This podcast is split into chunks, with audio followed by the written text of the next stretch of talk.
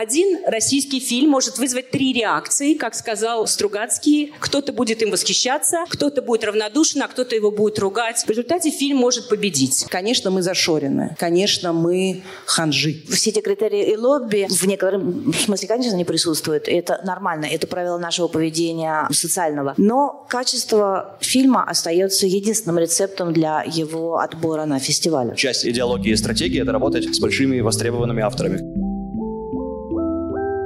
Всем привет! В новом выпуске «Стрелка подкаст» вспоминаем дискуссию о российском кино в международном контексте, в которой приняли участие продюсеры и фестивальные отборщики.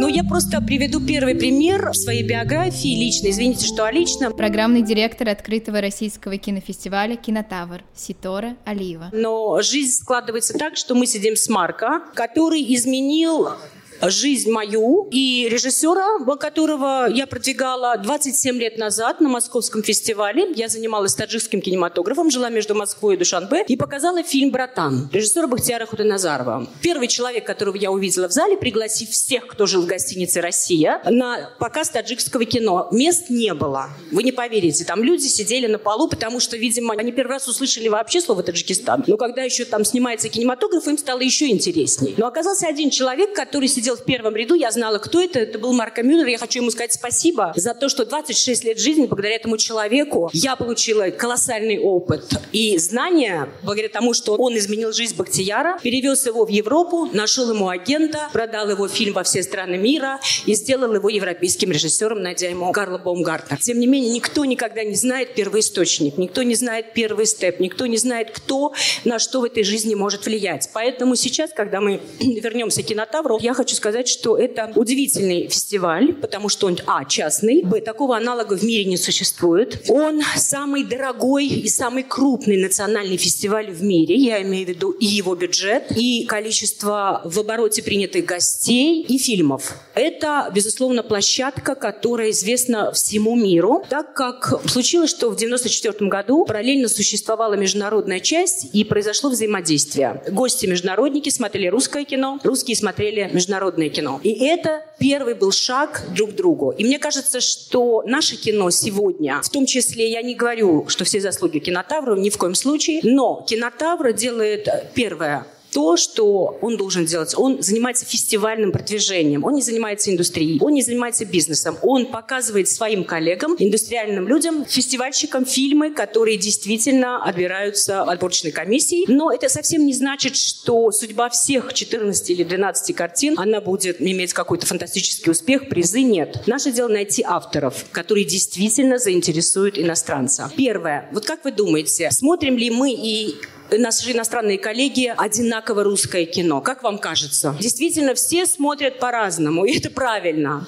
Один российский фильм может вызвать три реакции, как сказал Стругацкий. Кто-то будет им восхищаться, кто-то будет равнодушен, а кто-то его будет ругать. В результате фильм может победить и в Сочи, и даже за границей. Так я проверила эту работу на Абу-Дабском фестивале, где 8 лет российские картины, извините, получили почти 8 денежных призов самых крупных в мире. Почему? Потому что отбор подборщика Абу-Даби я приглашала в Сочи. И он смотрел все сам и сам отбирал. И в то время, когда такая закрытая мусульманская страна отбирает фильмы, как «Овсянки» награждает их, отбирает фильм, как «Стиляги» награждает, отбирает фильм «Левиафан» и награждает, Антон тут рядом и награждает. И это говорит о том, при всем том, что существует якобы цензура, где, извините, нельзя показывать голых мужчин. И мне понравилась открытость и вот, знаете, какая-то такая невероятная лояльность кинематографу в такой, казалось бы, закрытой стране. Поэтому я могу могу привести вот один пример того, как взаимодействовал наш фестиваль с новой территорией, с очень большим бюджетом, с очень богатыми вливаниями шейхов. И это тот случай, когда Россия выиграла, придя на новую территорию. Это удивительно. Вот для меня этот опыт фестиваль закрыли. Он сделал свое дело, он промоутировал страну, он промоутировал город Абу-Даби. В общем, шейхи посчитали, что они все, они сделали свое дело, и в сущности как бы цели фестиваля исчерпаны. Но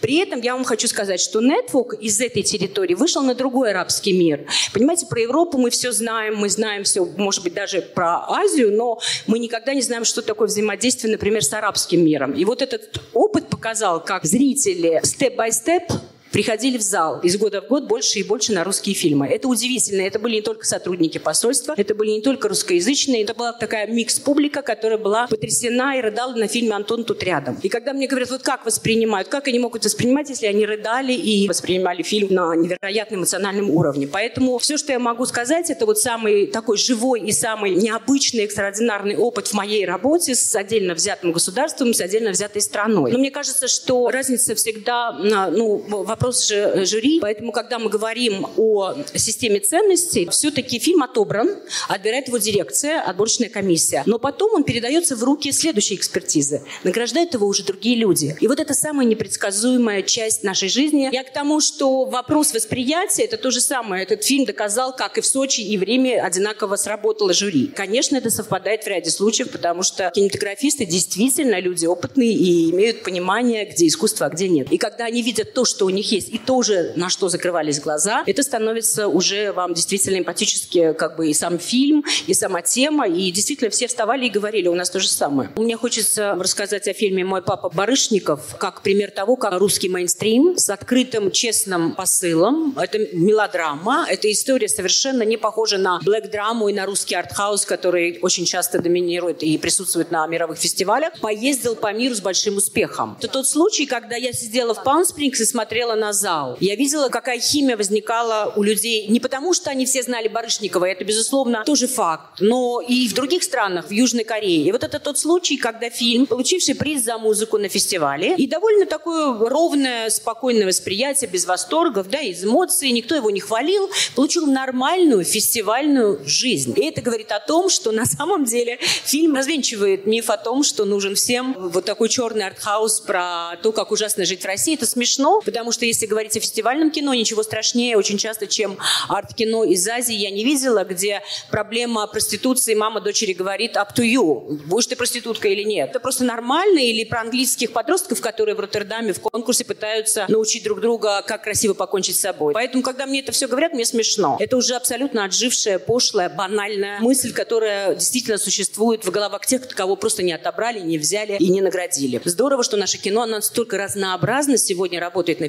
фестивалях, как «Лето», как «Барышниковы», как э, другие фильмы, потому что это говорит о том, что у нас очень разнообразные лица. Как мы полюбили фильм про любовь с Анной Меликян, мы даже не ожидали, что и в Сочи картина получит главный приз, потому что мы смотрели за неделю до Сочинского фестиваля, и это было здорово. Фильм, который был действительно мейнстримный, очень современный, смешной, умный, тонкий, но действительно это говорит о том, как жюри в Сочи тоже изменило свой подход и тоже теперь действительно открыто к разным жанрам и к разным стилям. Яркий пример Китая взаимодействия и России. Значит, есть фильм «Коллектор». Рассказываю историю. Приз за дебют в Сочи и сразу Карловы Вары. Успех, приз европейских Феодор и критиков. Ну, как-то неожиданно. Я говорю, вы знаете, мне казалось, что это очень русский фильм. Вот мне так казалось, и мне об этом сказали некоторые мои коллеги. Вот, кстати, о том, какой русский фильм. Едем в Венецию, где в «Горизонтах» побеждает фильм на эту же тему из Латинской Америки.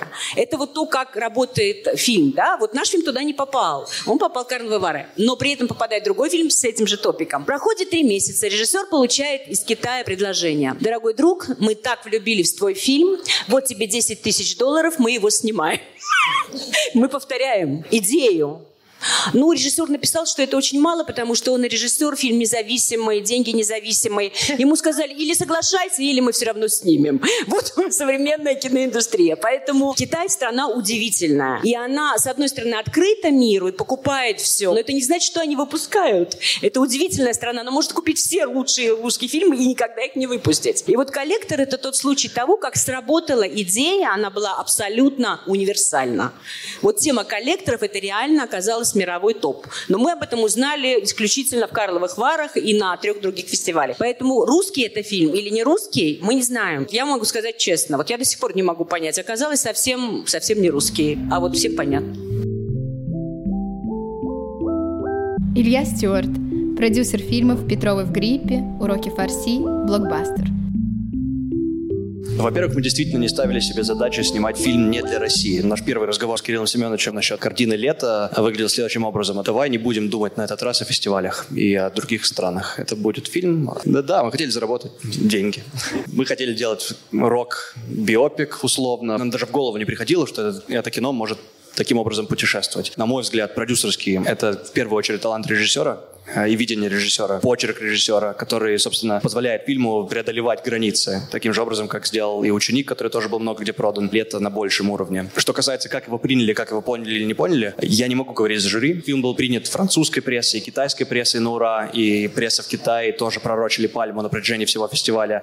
Во Франции э, оценки были самые высокие до самого конца фестиваля. Действительно, в Америке и Великобритании реакция неоднозначная. У меня родилась на этот счет теория, что рок-культура везде повторяет американскую и английскую рок-культуру. Поэтому для них это, наверное, более клишированно и вторично все выглядело. Хотя там были позитивные отзывы тоже. Часть идеологии и стратегии — это работать с большими востребованными авторами, как Кирилл Семенович Серебренников. Действительно, его следующие картины ждут и ожидают, и это очень важно. Интересно, что песни Соя и песни Зоопарка сработали на новом уровне в субтитрах. Они же были переведены, и, соответственно, может быть, мы, как русский зритель, не ищем смысл в этих песнях, а просто их помним. А международный зритель читал субтитры песни «Дерево» и «Восьмиклассник» одноклассницы и находили свои смыслы. Замечательный Жуэль Шапрон, который один из лучших людей для перевода с русского языка на французский, да и на английский, я уверен. Поэтому это на самом деле стандартная практика. Единственное, что песни искали в том числе и рифму, и красоту оборота фразы. То есть это они в этом смысле менялись песни. Ну а так, конечно, это прямой перевод. Мне кажется, фильм и в России имеет хороший сарафан, даже в основном не из-за фигуры Соя. Э, как любой большой художник, э, Кирилл сделал кино о сегодняшнем дне, о духе времени при там,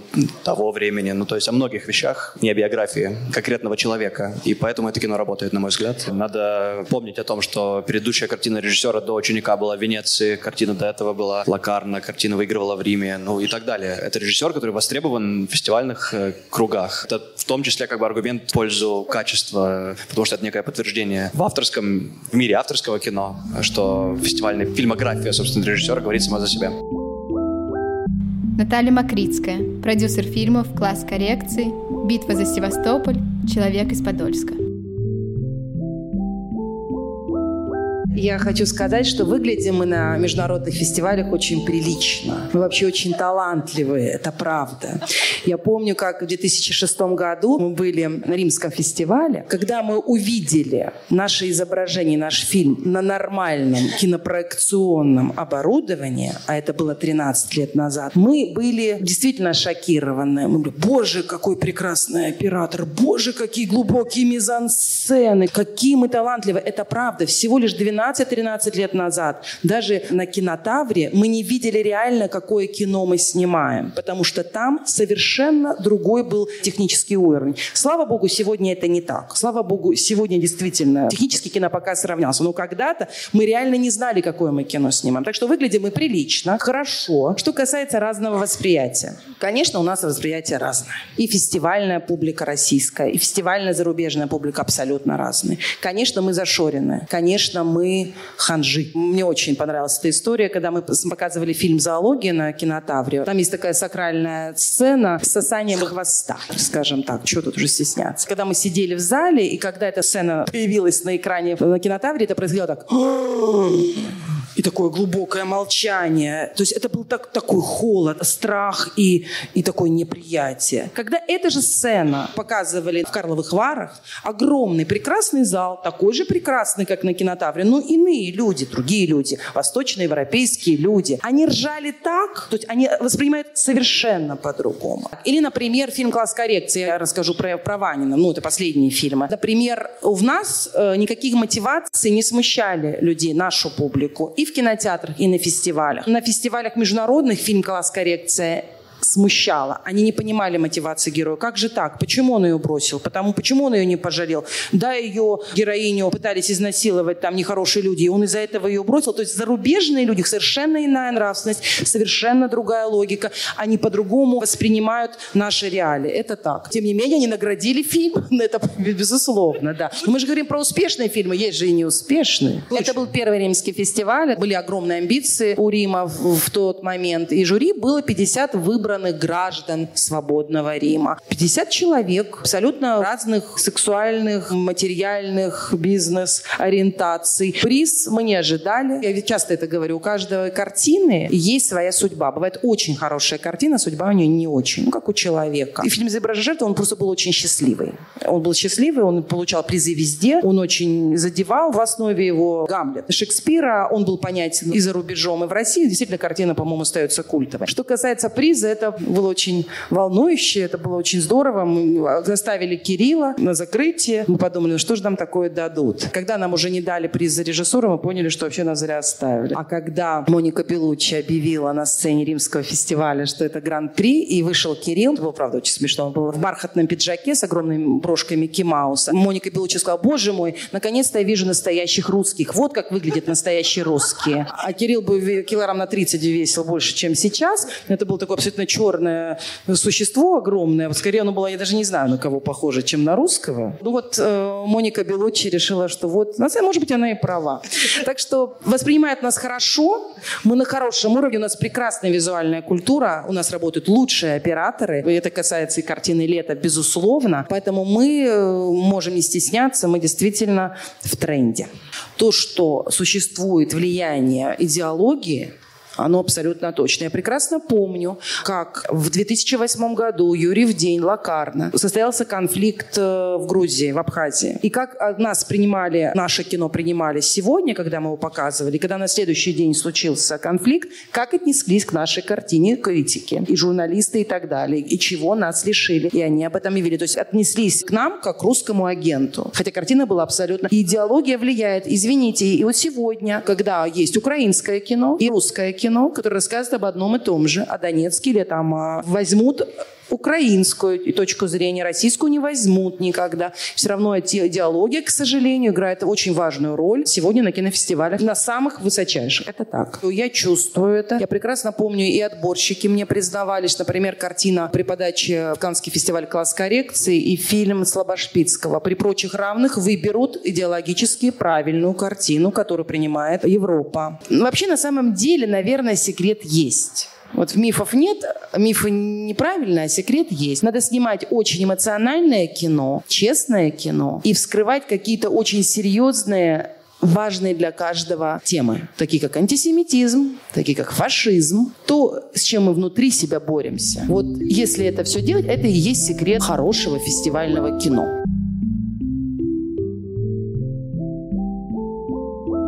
Киновед и куратор фестивалей Алена Шумакова. Есть ли рецепт снять фильм для фестиваля, все премии сразу собрать, там, это продать фильм и так далее? Или нет, мы будем делать коммерческое кино, нам на фестивале наплевать, мы будем делать другое. На самом деле, вот все эти мифы о том, что отбирают по политическим причинам, что вот я бы взяла сегодня фильм украинского автора, а не русского, или если мне показывают глубокий артхаус, а я не врубаюсь. На самом деле есть один рецепт – это качество. Приведу пример. Я не думаю, что когда Наташа делала фильм «Оборона Севастополя», вы думали о фестивалях. Совершенно нет. Вопрос качества. При этом, когда этот фильм привезли в Пекин на фестиваль, в конкурс, он реально был одним из лучших фильмов. Ему дали премию, и это оказалось вопросом качества. То есть выбор идет по качеству кино. Все эти критерии и лобби в некотором в смысле, конечно, не присутствует. Это нормально, это правило нашего поведения социального. Но качество фильма остается единственным рецептом для его отбора на фестиваль. Если бы я как э, как злая собака не вцеплялась в лодыжки. Отборочной комиссии говорила, я вас из зала не выпущу. И запирала их на ключ, заставляла их смотреть фильм «Гарпастум», к примеру, который про футбол и должен быть им понятен, но э, как-то не, не сразу они доперли, а сказав, что да, фильм про футбол должен быть нам интересен, но режиссер в футболе ничего не понимает. Ну, до конца они его досмотрели. Стрелка подкаст выходит каждую пятницу. Подписывайтесь, чтобы не пропустить следующий выпуск о церемониях открытия крупных спортивных соревнований. Всем пока и услышимся через неделю.